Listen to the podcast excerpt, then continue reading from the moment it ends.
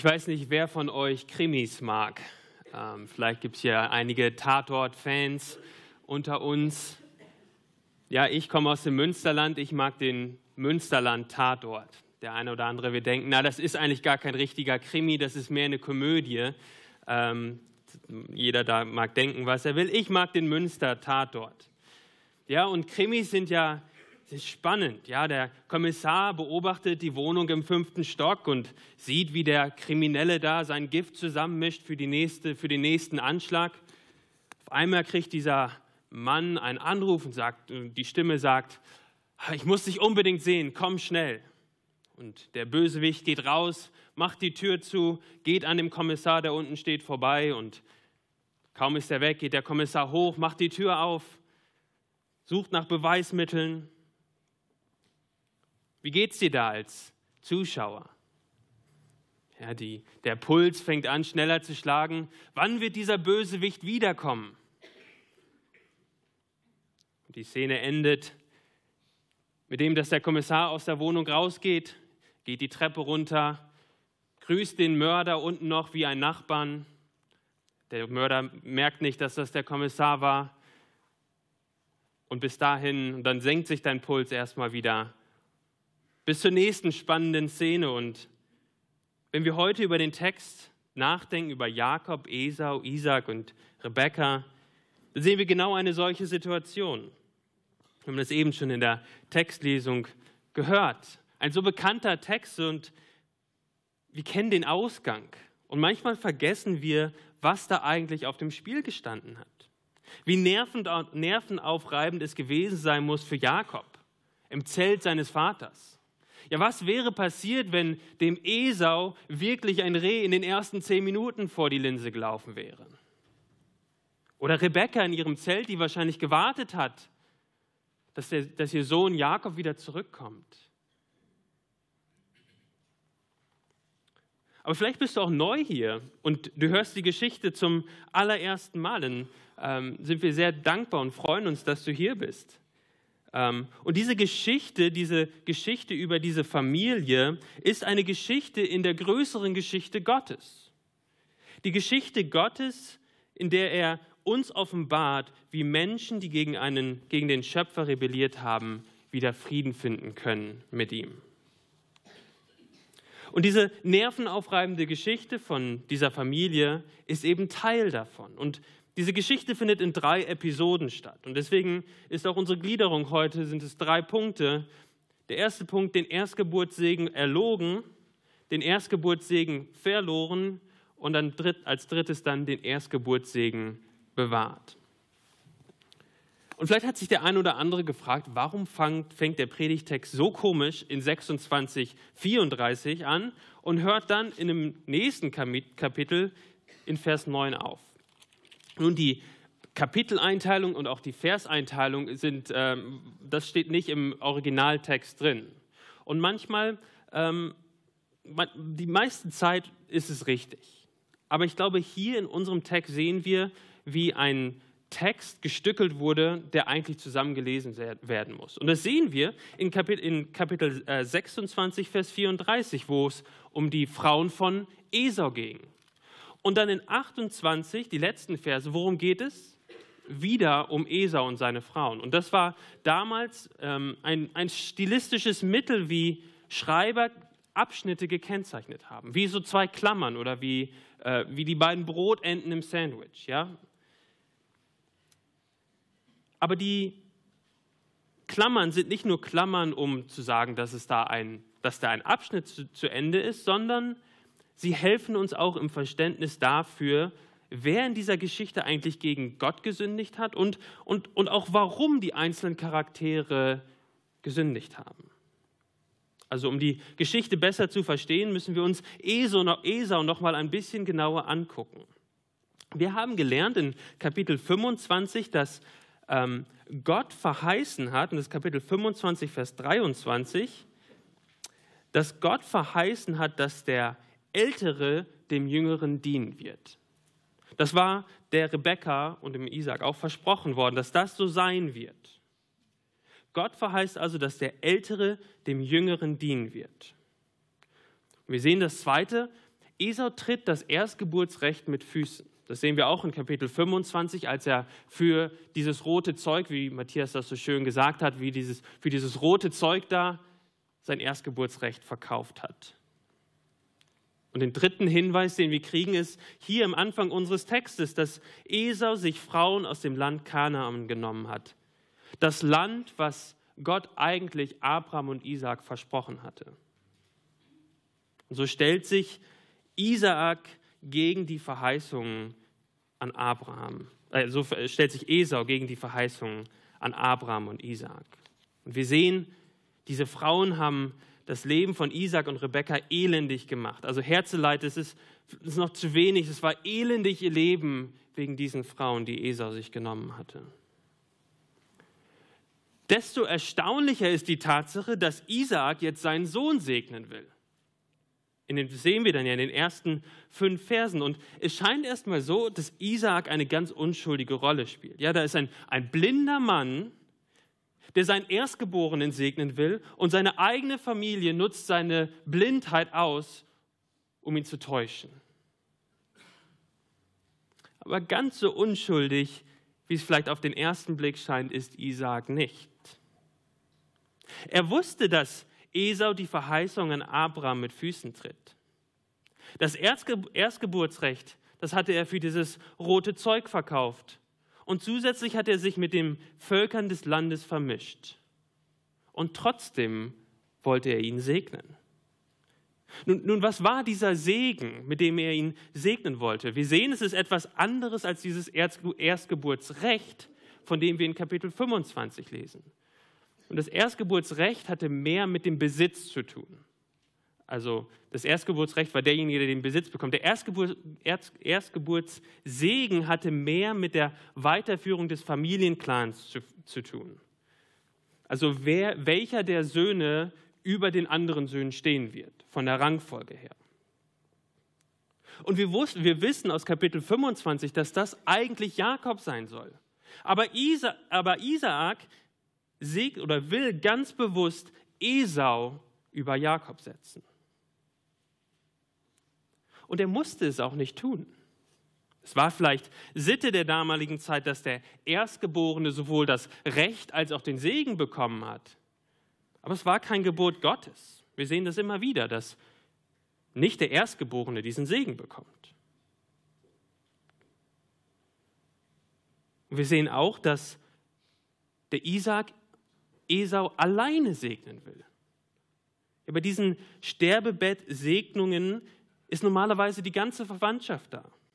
Und normalerweise bekommt auch jeder Sohn zumindest ein bisschen Segen.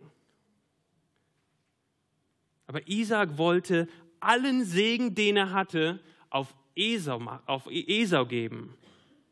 Und deswegen ist er nachher auch so erschrocken, wenn wir lesen und er sagt, ich habe keinen Segen mehr übrig weil er den ganzen Segen, den er hatte, auf Esau legen wollte. Obwohl er eigentlich wusste, Gott hatte den Jakob erwählt.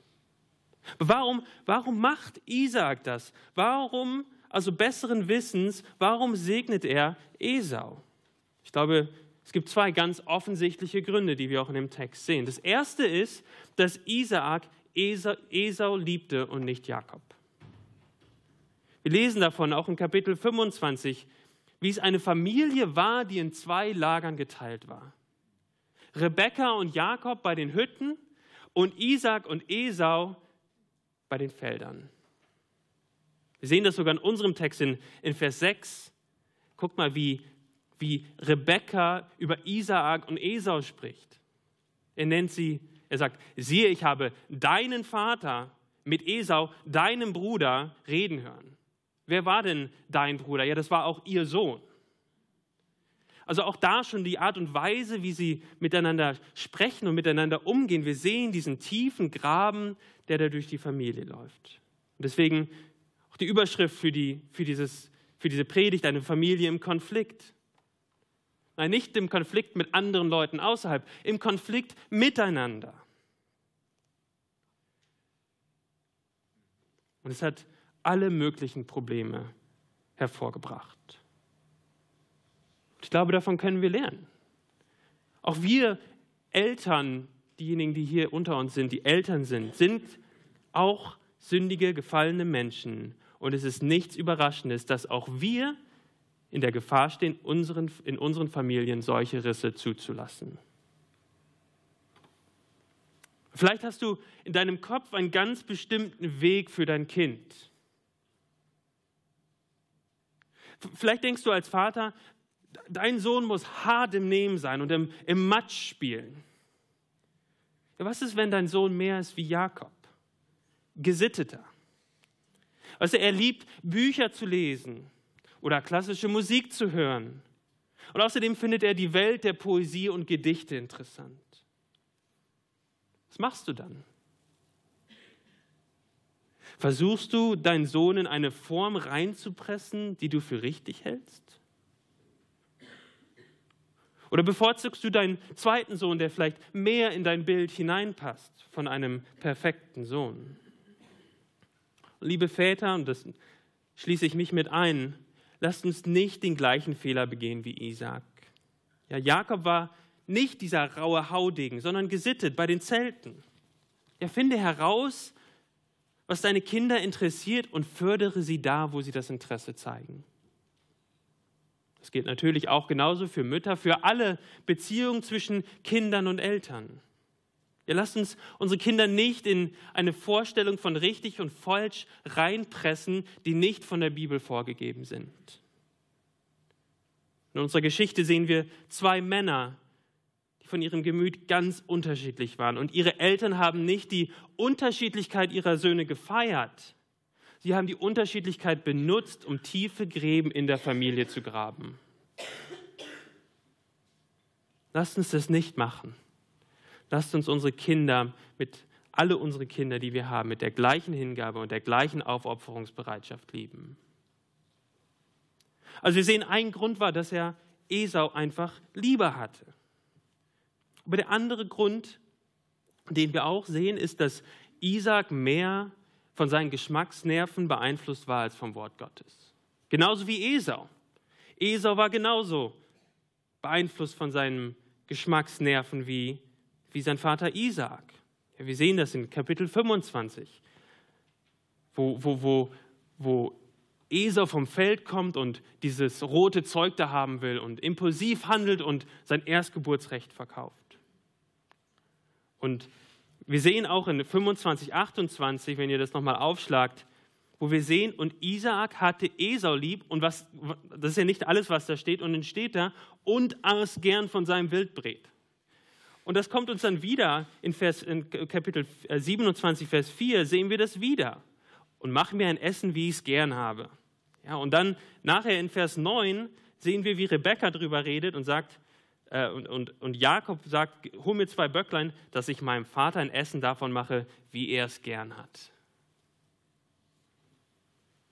So wie Esau in Kapitel 25 konzentriert sich Isaac mehr auf das Hier und Jetzt und das leckere Essen als das, was Gott gesagt hat. Gibt es, gibt es in deinem Leben Bereiche, in denen du andere Dinge als Gott hochhältst, um Entscheidungen zu treffen? Um Dinge zu tun. Und es ist eigentlich genau die gleiche Anwendung, die wir vor zwei Wochen hatten in der Predigt von Matthias. Aber es ist eine extrem wichtige Anwendung. Gibt es Bereiche in deinem Leben, in denen andere Dinge als Gott dich und deine Entscheidungen beherrschen? Aber es ist auch ein bisschen anders. Ja? Esau war impulsiv. Er wollte dieses rote Zeug sofort haben. Hier in der Geschichte bei Isaac sehen wir, dass es weniger impulsiv war. Es war er wird mehr von Gedanken getrieben, die über eine lange Zeit tiefe Spuren in seinem Leben hinterlassen haben. Ja, sein Gaumen und sein, seine Bevorzugung von seinem Sohn haben ihm im Laufe der Zeit geistlich blind gemacht. Gibt es, gibt es solche Spuren auch in deinem Leben? Vielleicht kommt dir etwas in den Sinn, wo du über Jahre von einem Autopiloten gesteuert wurdest, der sich nicht an das Wort Gottes hält. Gibt es solche Spurrillen in deinem Leben?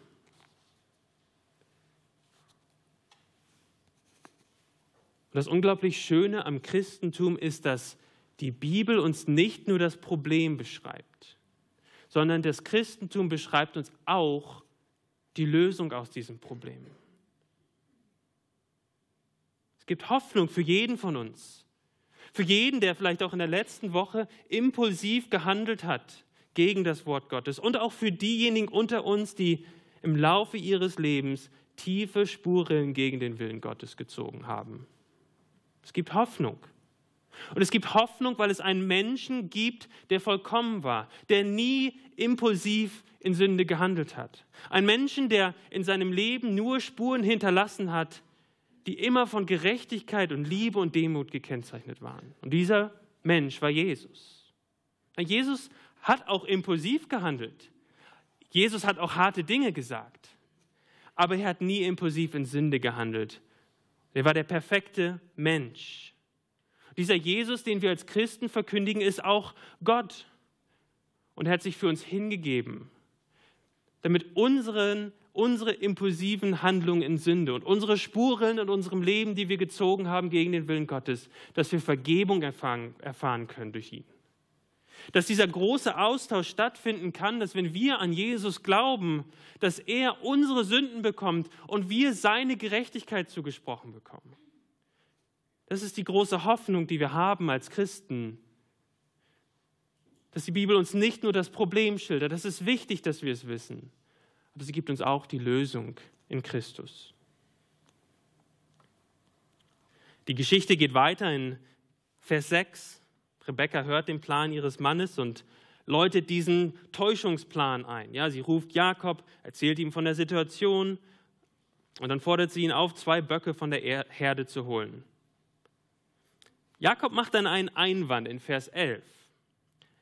Aber das Interessante ist, dass Jakob keinen moralischen Einwand bringt. Ja, er sagt nicht, ähm, ich weiß, dass der Segen eigentlich mir gilt und Esau den, Sagen, den Segen an Abraham mit Füßen tritt.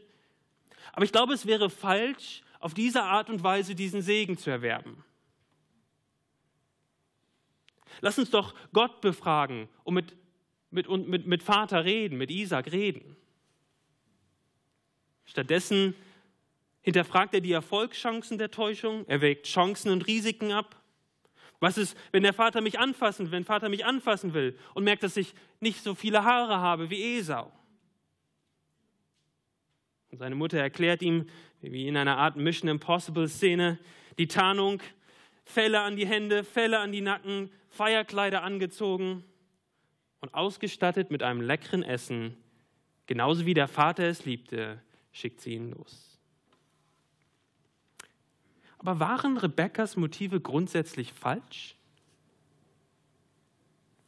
Wir wissen, ja, auch sie hatte ihren Lieblingssohn, den Jakob. Aber der Segen sollte doch wirklich an Jakob gehen. Das hatte doch Gott versprochen in, Vers, in Kapitel 25 oder verheißen. Und durch die Taten von Esau hatte sich das doch eigentlich noch alles bestätigt. Und so sehen wir, dass bei Rebekka die Motive für ihre Tat nicht komplett falsch waren. Aber die Art und Weise, wie sie diese Dinge dann umgesetzt hat, die waren falsch. Jetzt sagst du vielleicht, ha, aber das steht doch gar nicht im Text. Wo lesen wir denn im Text, Rebekka, das, was du getan hast, ist falsch? Das stimmt, das lesen wir nicht in dem Text. Aber dennoch sehen wir Hinweise im Text dafür, was Gott darüber denkt. Zum einen wissen wir, dass Rebekka die Sehschwäche ihres Mannes ausgenutzt hat. Und wir wissen nachher im dritten, im dritten Buch Mose, dass das ganz explizit verboten wird, Blinde auszunutzen. Ja, und wisst ihr, wie oft Rebekka nach dieser Episode im ersten Buch Mose noch vorkommt? Zweimal. Aber nicht in irgendeiner Handlung. Einmal nur, wird sie erwähnt, als ihre Amme stirbt, die Amme von Rebekka, und das nächste Mal, als Jakob stirbt. Ja, Jakob, richtig. Als Jakob stirbt, am Ende von ersten Buch Mose. Also die nächste Generation stirbt und dann lesen wir, wie, wie Jakob sagt, legt mich in das Grab, in dem Abraham, Sarah, Isaak, Rebekka und Lea liegen. Das ist alles, was wir dann von Rebekka noch hören im ersten Buch Mose. Also die Konsequenzen und auch die Konsequenzen des Betrugs letztendlich offenbaren, dass es nicht richtig war. Also die Motive waren grundsätzlich waren gemischt, aber es war auch richtig, was sie wollten. Aber sie haben Gott zum Beispiel nicht angerufen, sie haben Menschen nicht hinzugezogen und Rebekka hat nicht mit Isaac geredet. Wie ist es bei uns? Sind wir nicht auch manchmal versucht, Gott nachzuhelfen? Ja? Vielleicht möchtest du in deinem Leben eine gute Sache und auch deine Motive sind richtig und gut. Aber bist du bereit zu warten und nicht zu sündigen? Natürlich, der ganze Bereich der Ehe und der Sexualität kommt da uns in den Sinn, aber es sind ja noch ganz, ganz, ganz viele andere Anwendungsbereiche von, diesen, von dieser Wahrheit. In deinem Beruf, es ist grundsätzlich gut, dass wir eine Karriere anstreben und versuchen, möglichst hochzukommen. Nichts davon ist verwerflich. Aber bist du bereit, nicht ganz so hoch aufzusteigen, weil Gott dir bestimmte Dinge verbietet zu tun, die vielleicht von dir gefordert werden, wenn du so hoch aufsteigen willst?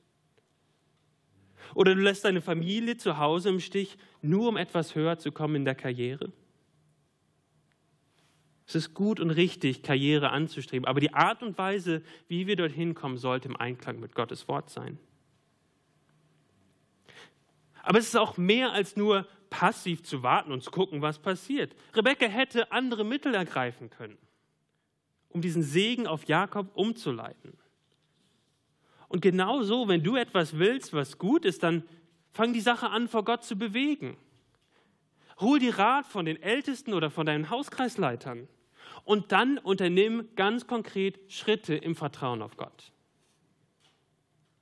Und es kann für dich vielleicht hier als junger Mann, der sich nach der Ehe sehnt, so aussehen, dass du deinen ganzen Mut zusammennimmst, nachdem du gebetet hast und Leute befragt hast, was sie darüber denken über diese Frau, dass du allen Mut zusammennimmst und eine gottesfürchtige Frau auf einen Kaffee einlädst und sie kennenlernst.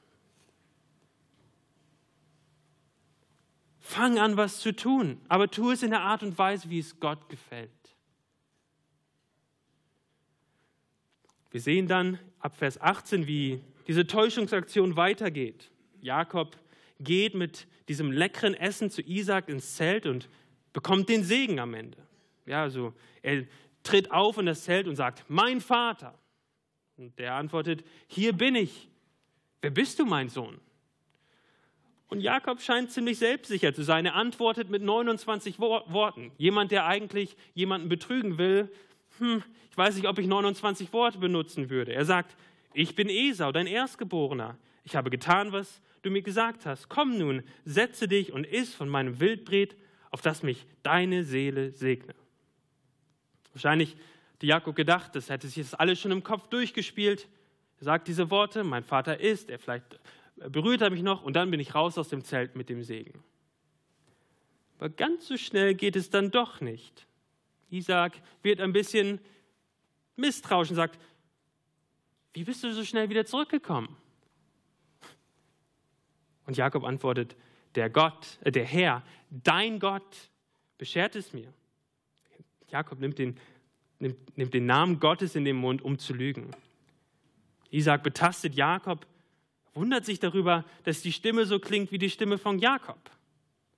Und wir können fast förmlich fühlen, wie der Puls in Jakob immer höher schlägt. Und er denkt sich, mein Vater hört doch besser, als ich gedacht habe. Und am Ende fragt Isaak noch einmal, wer bist du mein Sohn Esau? Und er antwortet nur mit drei Worten, ja, ich bin's. Was Sie sehen bei Jakob hier ist, dass Bisher hatte er immer nur seiner Mutter gehorcht.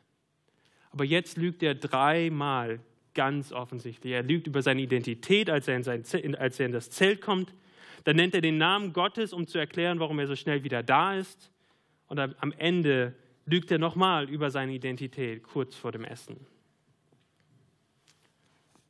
Und dann findet dieser Segen statt. Isaac denkt immer noch, er hat Esau vor sich und er segnet ihn. Also Esau, Isaak hat es nicht nur geplant, es zu machen, in seinen Augen führt er es auch aus. Er, segt, er will den erstgeborenen Esau, von dem er wusste, dass er eigentlich nicht derjenige ist, der über diese Familie gesetzt werden sollte. Er segnet ihn in diesem Bewusstsein. Also aus der Sicht Isaaks war es Esau, der vor ihm sah, aber in Wirklichkeit war es ja Jakob. Und er segnet Jakob, und das lesen wir jetzt nochmal in Vers 28, 28 und 29, diesen Segen, den er spricht. Gott gebe dir vom Tau des Himmels und von der Fettigkeit der Erde und Korn und Wein die Fülle. Völker sollen dir dienen und Stämme sollen dir zu Füße fallen. Sei ein Herr über deine Brüder und deine Muttersöhne sollen dir zu Füße fallen. Verflucht sei, wer dir flucht, gesegnet sei, wer dich segnet. Also er segnet Jakob und setzt ihn über seine Brüder. Und dann am Ende lässt dieser Segen schon die Verheißung an Abraham anklingen. Verflucht sei, wer dir flucht. Gesegnet sei, wer dich segnet. Und dann sehen wir in Vers 30, dass äh, der Segen gesprochen wurde und kaum ist Jakob hinausgegangen, kommt Esau vom Feld wieder. Jakob hatte es wirklich geschafft.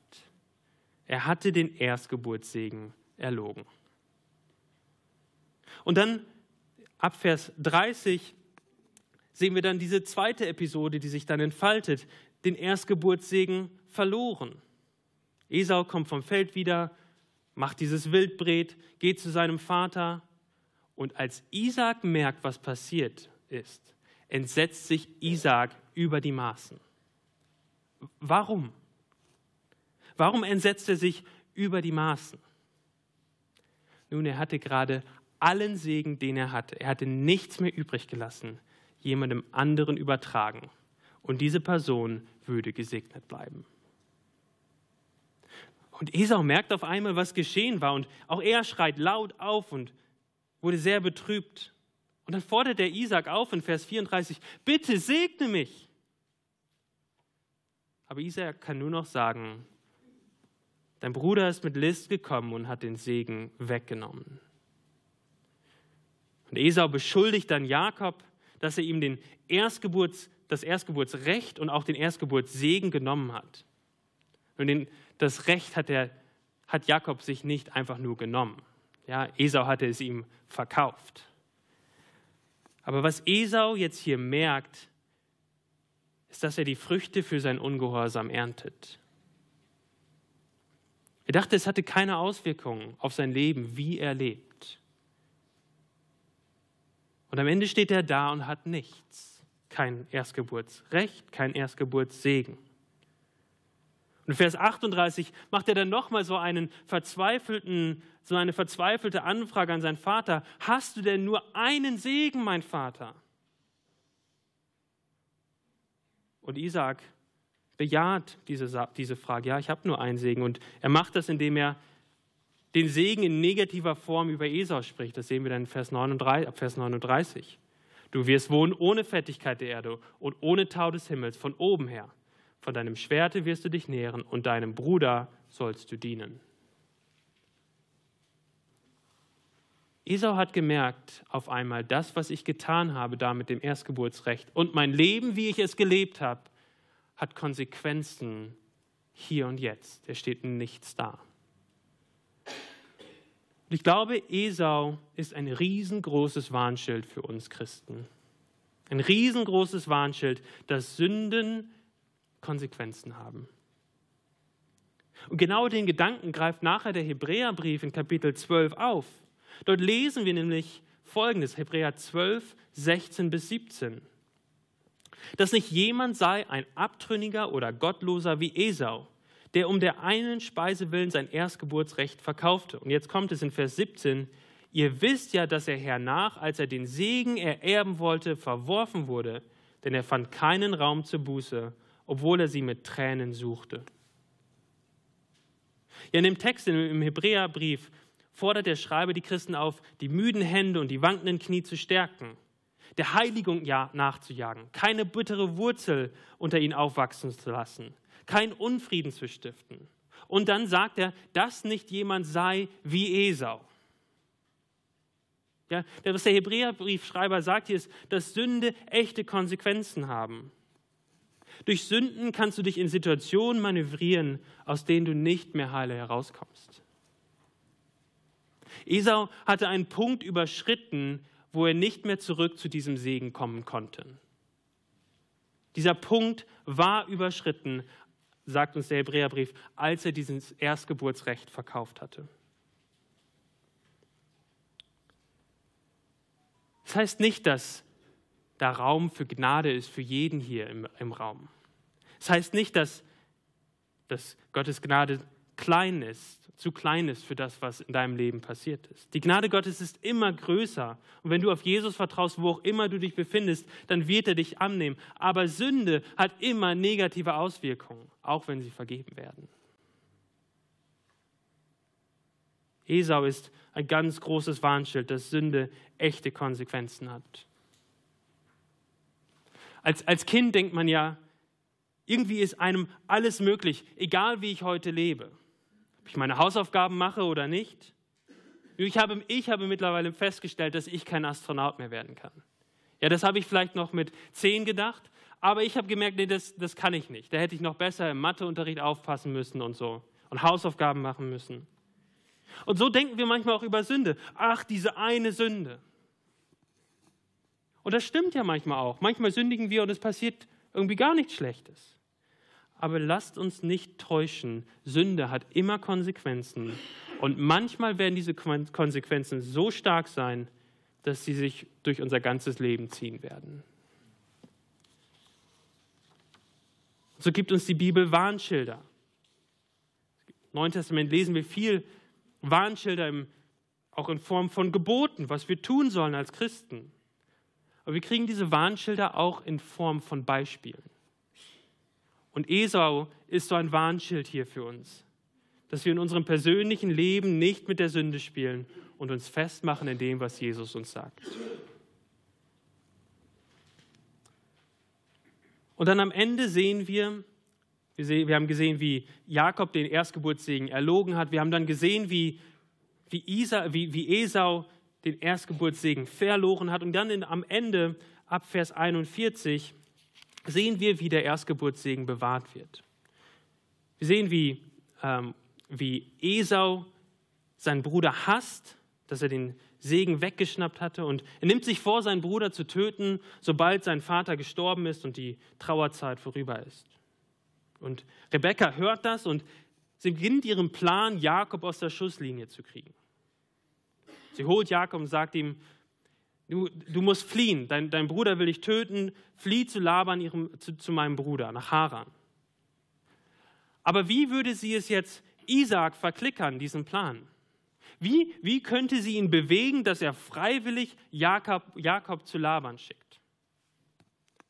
Nun, sie wusste, dass Isaac nicht wollte, dass Jakob eine Frau aus dem Land Kanaan heiratet. Das hat er, sehen wir in in äh, Vers 35 äh, von Kapitel 26, weil sowohl Isaak als auch Rebekka diese Frauen abgelehnt haben. Und so geht Rebekka hin und sagt zu Isaak in Vers 46, mich verdrießt zu leben wegen der Hethiterin. Wenn Jakob eine Frau nimmt von den Hethiterinnen wie diese, eine von den Töchtern des Landes, was soll mir das Leben? Ist interessant, sie sagt nichts von diesem geplanten Brudermord. Aber Jakob oder Isaak sieht jetzt die Situation auf einmal mit ein bisschen mehr Klarblick. Und er lässt Jakob rufen und er ermahnt ihn und sagt, dass er keine Frau von den Töchtern Kanaans nehmen solle, sondern eine Frau von den Töchtern Labans. Also es scheint ihm nicht mehr egal zu sein, wie dieses Leben von Jakob weitergeht. Und dann sehen wir, wie Isaak ihn nochmal segnet und den Segen an Abrahams, der ja schon angedeutet war, jetzt auch nochmal ganz deutlich macht. Kapitel 28, 3 und 4. Und der allmächtige Gott segne dich und mache dich fruchtbar und mehre dich, dass du werdest eine Haufe von Völkern und gebe dir den Segen Abrahams dir und deine Nachkommen mit dir, dass du besitzest das Land, daran du jetzt ein Fremdling bist, das Gott dem Abraham gegeben hat. Also auch hier sehen wir wieder, wie, wie diese Seite, eine nächste Seite umgeschlagen wird in dieser großen Geschichte Gottes, es wird Jakob sein, durch den der Segen an Abraham erfüllt wird. Was passiert mit Esau? Wir lesen das in den letzten Versen, Verse 6 bis 9. Esau sieht, dass er auch bei seinen Eltern mehr und mehr ins zweite Glied rutscht. Er sieht, wie Jakob seinen Eltern gehorsam ist. Er sieht die Abneigung seiner Eltern bezüglich seiner Frauen und dann versucht er seinen Eltern irgendwie zu gefallen und nimmt sich eine dritte Frau, eine Frau aus dem Land Kanaan, äh, nicht aus dem, keine Frau aus dem Land Kanaan, eine, ähm, eine Frau, die die Tochter von Ismael war, dem Sohn Abrahams. Aber auch das, Ismael war nicht in der Linie der Verheißung. Auch hier, Esau, warum auch immer er das jetzt hier genau macht, verhält sich nicht in einer Art und Weise, äh, wie, wie er sich verhalten hätte sollen. Und es ist ja ganz interessant, jetzt haben wir diese Geschichte betrachtet und Isaac, Rebekka und Jakob, sie tun mehr und mehr, was richtig ist. Isaac sieht es nun als notwendig an, dass Jakob eine Frau aus dem Hause Abrahams bekommt. Rebekka tut das Richtige, und, um Jakob aus der Schusslinie rauszukriegen. Und auch dies, und in diesem Fall benutzt sie keine verwerflichen Mittel, sondern sie ist einfach klug. Und Jakob ist gehorsam und geht. Aber Esau? Esau hätte sich entsprechend der Segnung über Jakob verhalten sollen und es akzeptieren sollen. Und stattdessen macht er, geht er diese dritte Ehe ein, die, ja, die mit einer Frau, die nicht aus der, in der Linie von, von der Verheißung stand. Und wir können, glaube ich, davon auch lernen, dass gerade, egal wo du stehst, es immer eine Möglichkeit gibt, den nächsten Schritt zur Ehre Gottes zu machen. Ja, ich habe es schon so oft erwähnt jetzt, dass wir diese große Hoffnung haben als Christen, dass wir Vergebung haben durch, durch, unsere, durch, durch den Glauben an Jesus Christus. Und dass du jetzt, egal wo du dich befindest, egal wie, in welche Situation, wie du dich in die Situation hineingerettet hast, du hast die Möglichkeit, den nächsten Schritt zur Ehre Gottes zu tun. Und vielleicht bist du in einer schwierigen Situation und du, du konntest gar nichts, warum du, warum du jetzt in dieser Situation bist. Dann sei treu in der Situation und tu den nächsten Schritt zur Ehre Gottes. Aber vielleicht bist du in einer schwierigen Situation, weil du die Gebote Gottes nicht beachtet hast, weil du vielleicht mitschuldig bist an dem ganzen Chaos, was in deinem Leben herrscht. Nochmal, es gibt keine Situation in deinem Leben, in der Jesus nicht das von Herzen bußfertige und zerbrochene Herz nimmt und es vergibt und ihm vergibt. Es gibt keine Situation. Und es gibt auch keine Situation in deinem Leben, in der du mit deinem nächsten Schritt Gott wirklich echte Ehre bringen kannst. Fange an, dich nach Gott auszurichten. Fange ihn an, im Gebet zu suchen. Fange an, Geschwistern um Rat zu helfen, die Ältesten um Rat zu beten. Und dann mach die nächsten Schritte, egal wo du dich befindest, egal wie dunkel die Situation ist. Dann mach deinen nächsten Schritt, lass deinen nächsten Schritt ein Schritt zur Ehre Gottes sein. Und am Ende der Geschichte können wir eigentlich nur staunen über die Gnade Gottes. Gott ist und bleibt souverän und er wirkt selbst durch eine solche Situation, durch eine solche Familie. Es ist ein weiterer Schritt in die Entwicklung, in der Entwicklung der großen Geschichte Gottes. Und am Ende staunen wir darüber, wie Gott durch Täuschung und Lügen auch sein Ziel ausführen kann. Nein, die Täuschung und Lügen bleiben immer noch falsch. Die Konsequenzen sind immer noch real. Aber es heißt, dass am Ende des Tages Gott souverän ist und auch durch solche verkorkste Situationen wirken kann. Und als Jesus kommt, sehen wir, dass seine, seiner Vorfahrenliste viele verkorkste Situationen und sündhafte Menschen drin waren. Viele. Unter anderem diese Familie. Aber Gott stand und steht auch heute noch treu zu seinen Verheißungen. Deswegen können wir mit Hoffnung auch in die nächste Woche gehen. Und wenn du hier sitzt und Jesus vertraust, dann darfst du wissen, dass das, was in deiner Vergangenheit war, vergeben ist. Und du kannst den nächsten Schritt zur Ehre Gottes gehen. Zur Ehre dessen, der sich selbst für dich und seine Gemeinde hingegeben hat. Amen. Lasst uns beten. Himmlischer Vater, hab Dank, dass du uns nicht alleine gelassen hast. Es gab so viele Momente im, in den Leben, die wir hier, von denen wir hier lesen, in denen du hättest sagen können, jetzt ist Schluss. Aber du warst deinen Verheißungen treu, du bleibst deinen Verheißungen treu, du hast deinen Sohn gesandt und dafür loben und preisen wir dich. Amen. werden jetzt eine kurze Zeit der Stille haben und dann äh, zum Abschluss ein Lied gemeinsam singen.